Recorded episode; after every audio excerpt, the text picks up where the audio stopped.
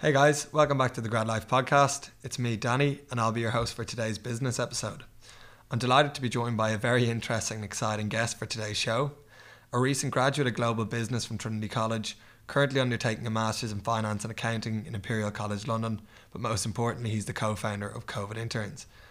COVID Interns is a social enterprise that's been widely acclaimed by students, graduates, and SMEs across Ireland and abroad for the internship placing service they've provided over the last eight months and continue to provide right now. He's been featured in the Financial Times, the Irish Times, Silicon Republic, amongst others, but now it's his time to step into the real limelight and join us on the grandest stage there is. Paddy Ryder, welcome to the Grad Life podcast. Thanks a minute for taking the time, mate. Thanks for having me on, Danny. Delighted to be here. I suppose, Paddy, to take it back to the start of your so-called business journey to date, you studied down in Limerick, went to school in Glenstal Abbey in Tutorial, and finishing your leaving cert, you attained a place in global business, a new business degree in Trinity College. How did you find that transition of moving out of basically home city in Limerick up to Dublin, new surroundings, new people, new college, something you weren't too familiar with? I guess I was fortunate that Glenstal was a boarding school, so I was equipped with living out of home. It was a bit of a unique experience living in a castle in the countryside with 190 other students and taught by monks who lived in a monastery next door. So um, definitely was a great experience and um, helped me with the transition to Dublin. And I guess in transition year, I was fortunate to spend a semester in France on exchange and another one in a high school in New Jersey. I'd say that was that was something else.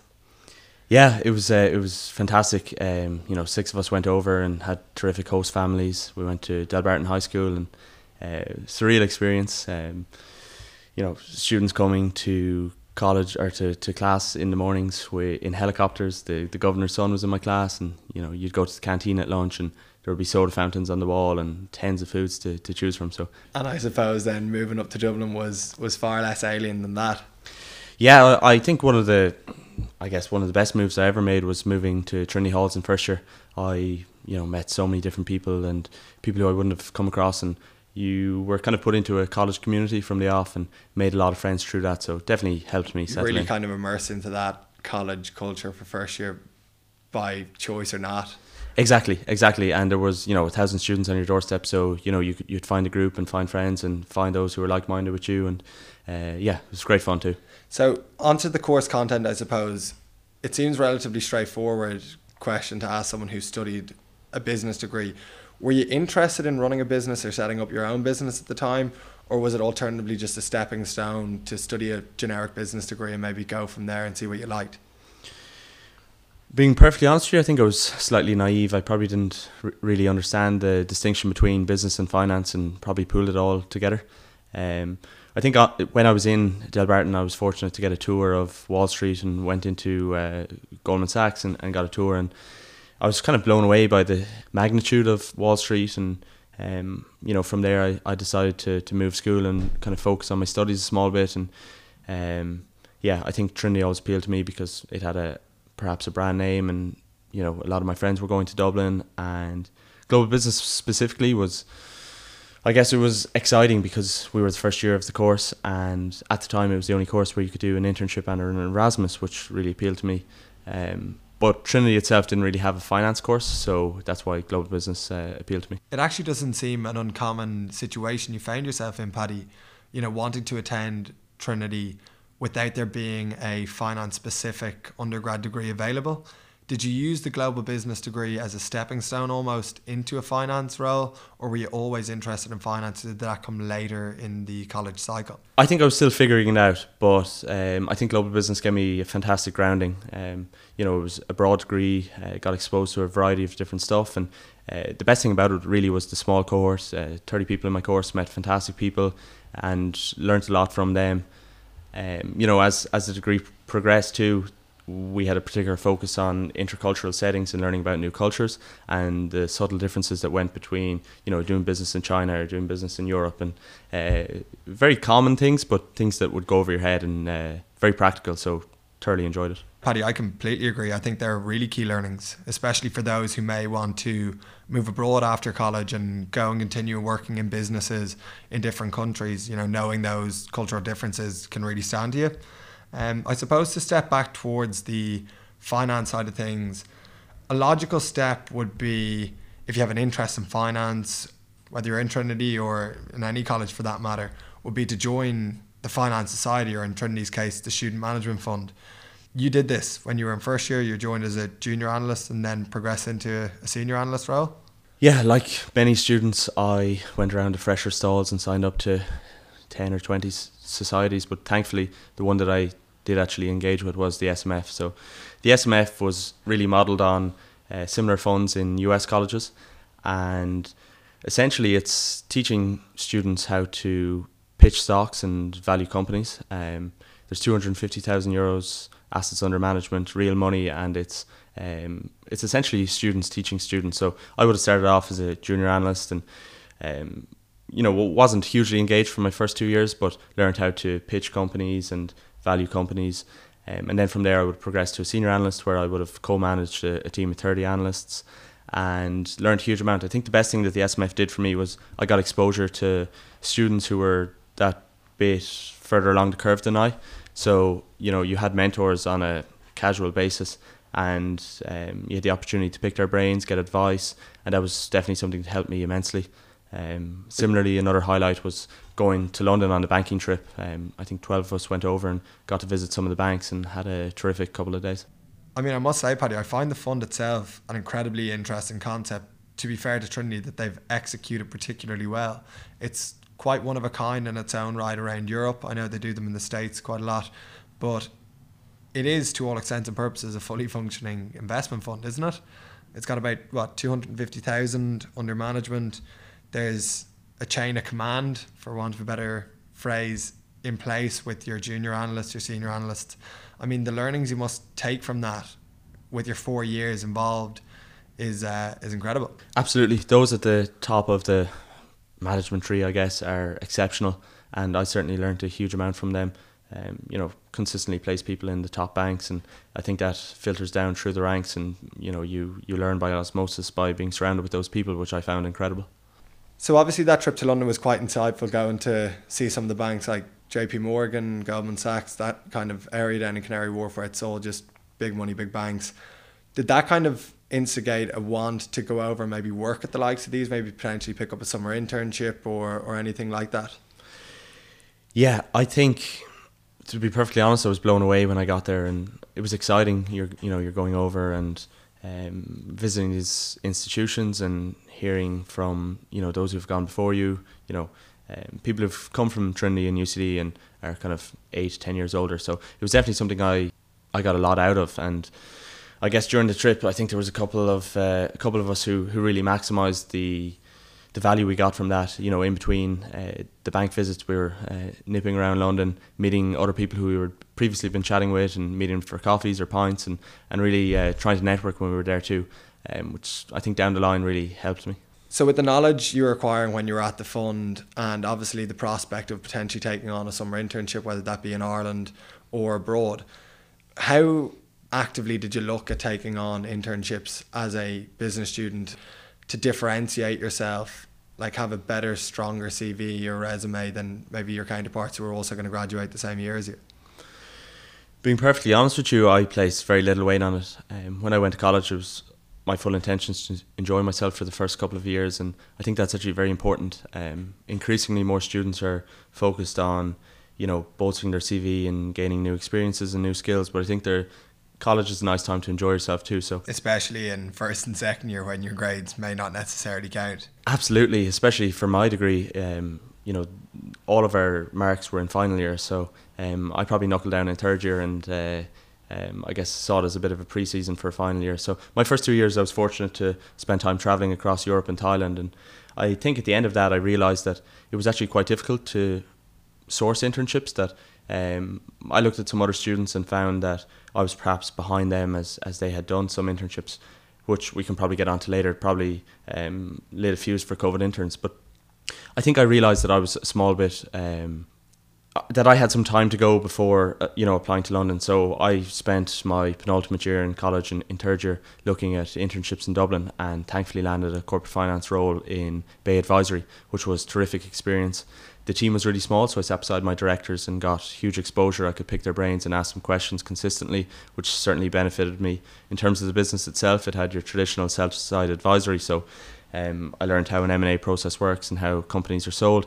But also there was a early stage startup advisory arm. So you know I was looking at cash flows, business models, um, helping startups get to a position that they could seek investment from investors. And I, I just thought I got a really broad, holistic learning, and it definitely um, was a huge uh, stepping stone. I suppose then going into a firm like that where it's a little bit smaller, a little bit more boutique, you probably learn that bit more because you're so hands on with senior characters around you. It's not necessarily going into one of the big four professional services where you're maybe under an account executive or an associate or or whatever, you're sitting beside a director and you're learning directly off them.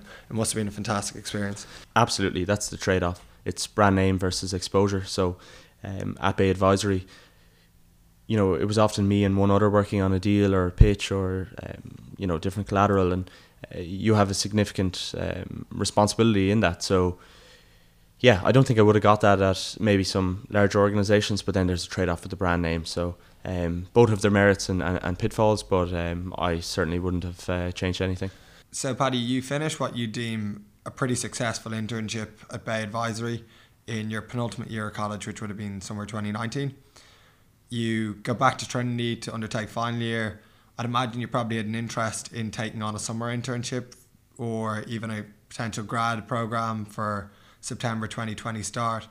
But obviously, massive elephant in the room appears, which is COVID in March 2020. Ultimately, this kind of derailed any plans that most people had in place as companies put graduates on the long finger and kind of cancel grad programs they didn't really realize what long term effects this could have on the economies. But you sit your final exams in May, and it seems almost instantly after that, yourself and classmate Rob Muldowney have brought this new kind of social enterprise out called COVID Interns, which is looking at kind of filling that void of students who were possibly let down of a summer internship and bridge them into jobs with SMEs that really needed their help there and then. It was a social enterprise, so you weren't really gaining anything financially from doing it. But what was the motivating factor behind that?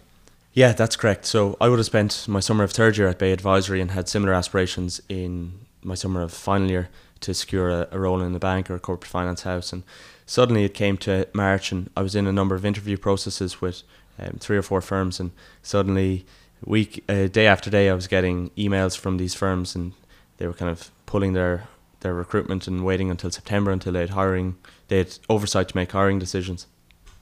So it got me thinking that uh, summer internship would be hard to come by, and I thought about it more and more and realised that I wasn't alone in this regard, and that there was so many different students who uh, were subjected to the same thing. And I got speaking with Rob, and he had similar woes, and we realised that there was an opportunity here. Around the same time, I was listening to David McWilliams' podcast, and he often touch, touches on the importance of the SME in Ireland and how uh, it's the lifeblood of the Irish economy. And I think you know 95% of businesses in Ireland are, are SMEs. So that got me thinking that you know how are these businesses that rely on brick and mortar revenue are going to survive during lockdown? They're going to have to pivot digitally and sell online.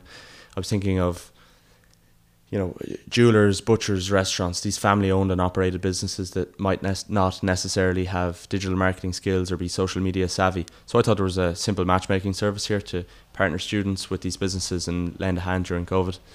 So uh, yeah, after our exams, we launched COVID interns, and think we were pretty fortunate that it gained a lot of traction early.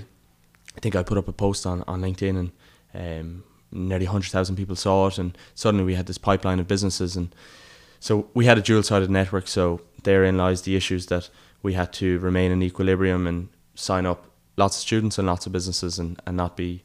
Um, not be student heavy or be business heavy. It needs to be kind of even. Exactly, because let's say we have 100 students and 10 businesses, that's only 10 businesses that, that we can help, or, or vice versa. So um, I think we did really well to, to grow at scale so we would have formed partnerships with different societies across Ireland in the, in the different universities, and that came pretty easy by virtue of who we knew, and um, we we just had access to students, and then we did the same with business networks. So we got in touch with the IIBN, and they had eight thousand organisations. So suddenly we had a pipeline of businesses, and um, you know we're in touch with other business networks now, which is fantastic. And then suddenly we started to see a lot of referrals and businesses coming in. So I think throughout the summer we placed um, 150 students into different businesses. It was on a pro bono basis. It was just a community response to help out. And I think at that point we had to realise was this something that we wanted to pursue and keep? Did we perceive there to be more value out there and should we keep it going? So we decided to keep it going. Uh, grew the team. Um, Andrew Kilgallen, um, who you just touched on, Emily O'Sullivan and Josh McKee have all come on board and they've all been terrifically helpful. Um, you know, helped in areas where I, I and Rob were, were perhaps weaker, and um, the organisation has definitely blossomed as a result. But I suppose like the platform itself is a mutually beneficial platform. You know, you're helping out SMEs, but it's also fantastic exposure for students to get a placement and get some form of experience under their belt where whether it not be for COVID interns, they probably wouldn't have had that opportunity or not necessarily had the know-how to go about approaching these businesses and getting that internship. Exactly. SMEs get access to skilled students and graduates without running a costly and time-intensive recruitment process, and students get access to a variety of new organisations. Um, you know, internships in Ireland are nearly exclusively the big four at times, so um, COVID interns can open up a new cohort of businesses that students can gain skills and experience, and it's mutually beneficial. So September comes, Paddy, and you have a decision to make. It's either do you stay full time at COVID interns? Do you maybe try and pick up a role in a bank or a private equity firm? Or do you continue education and maybe enroll in a full time master's? You take the latter option and, and you attain a place in Imperial College, London, studying finance and accounting. And to be fair, it's one of the most well regarded finance schools in, in Europe. So, how did you find managing your time between still being very hands on with COVID interns and undertaking a finance master's, which was obviously really heavy work. Yeah, it was a real struggle. Uh, the master's was really intense, and recruiting for the banks was perhaps even more intense. And then balancing COVID interns on the side was definitely stretched me. But I think in those times when you're stretched to your to your maximum, you learn a lot about yourself and uh, your skills improve. For instance, my time management really improved. It, it just had to, and um, that was the I guess the the fantastic thing about having a team, I could rely on the team and delegate slightly more in areas where I was weak, and we could automate our processes and create more efficiencies, and and then that just resulted in in I guess time efficiencies.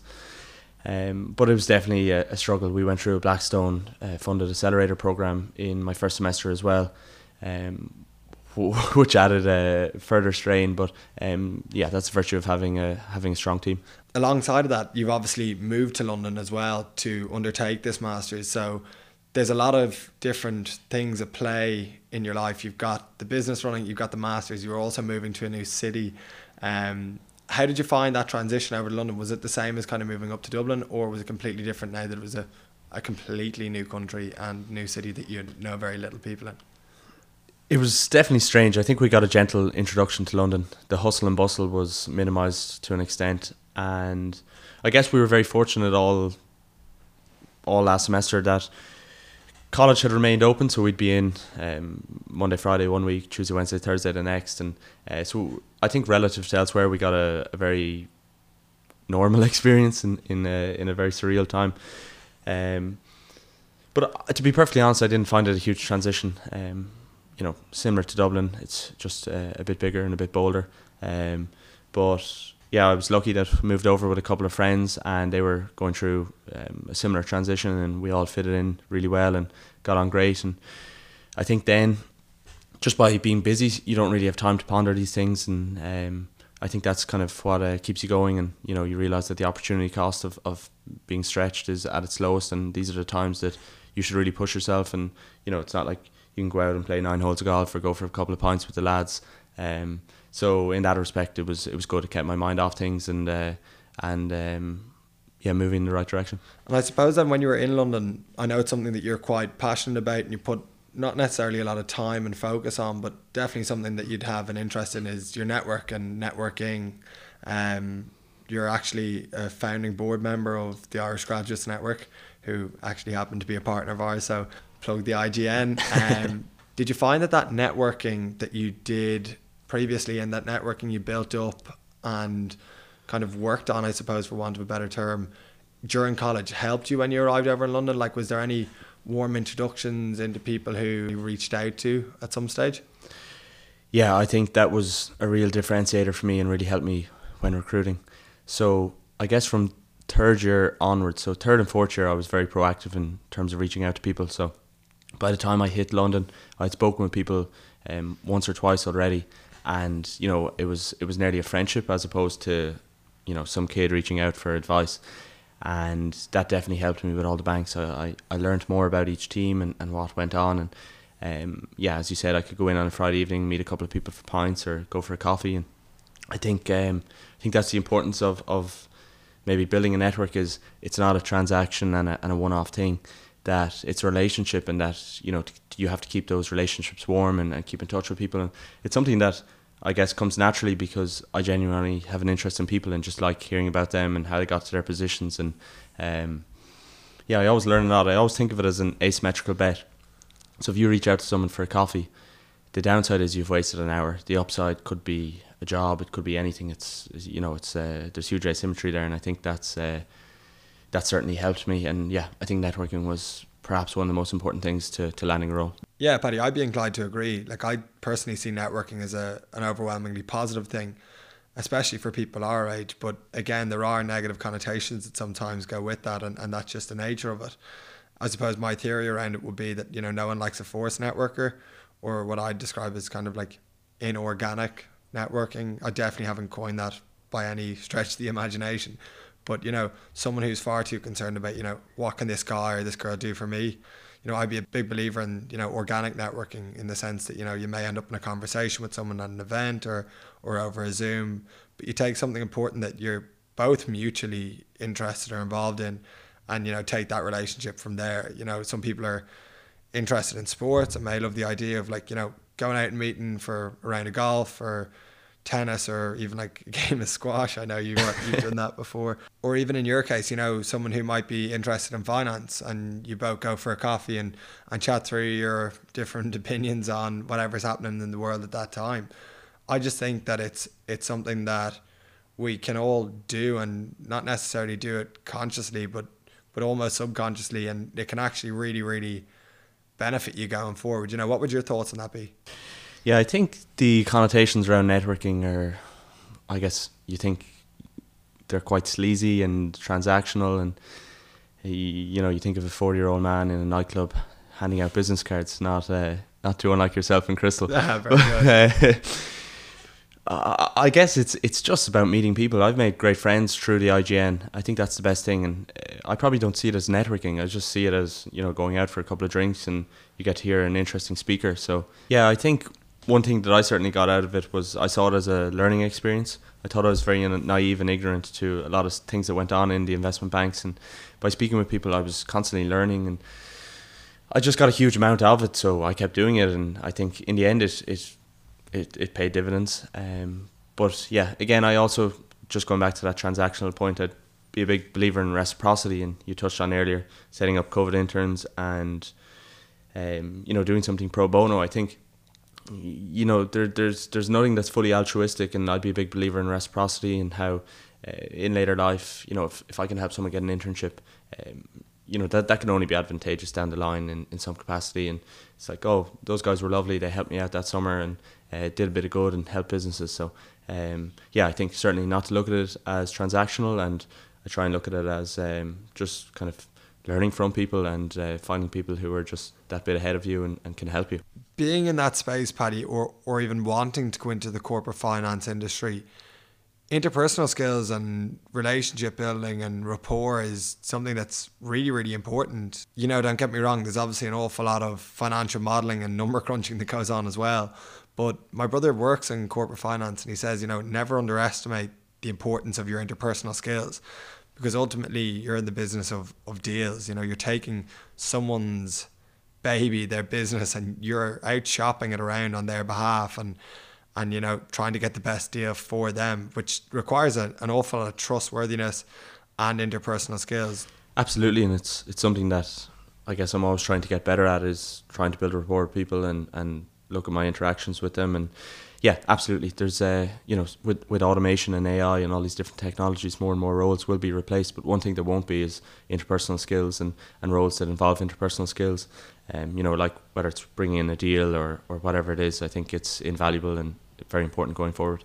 I recall when we were in college, Paddy, you were particularly active in third and fourth year, especially with reaching out to people who were in industries that you may have wanted to go into after college and looking to to meet them and you know pick their brain on, on on specific things and just get a bit of advice.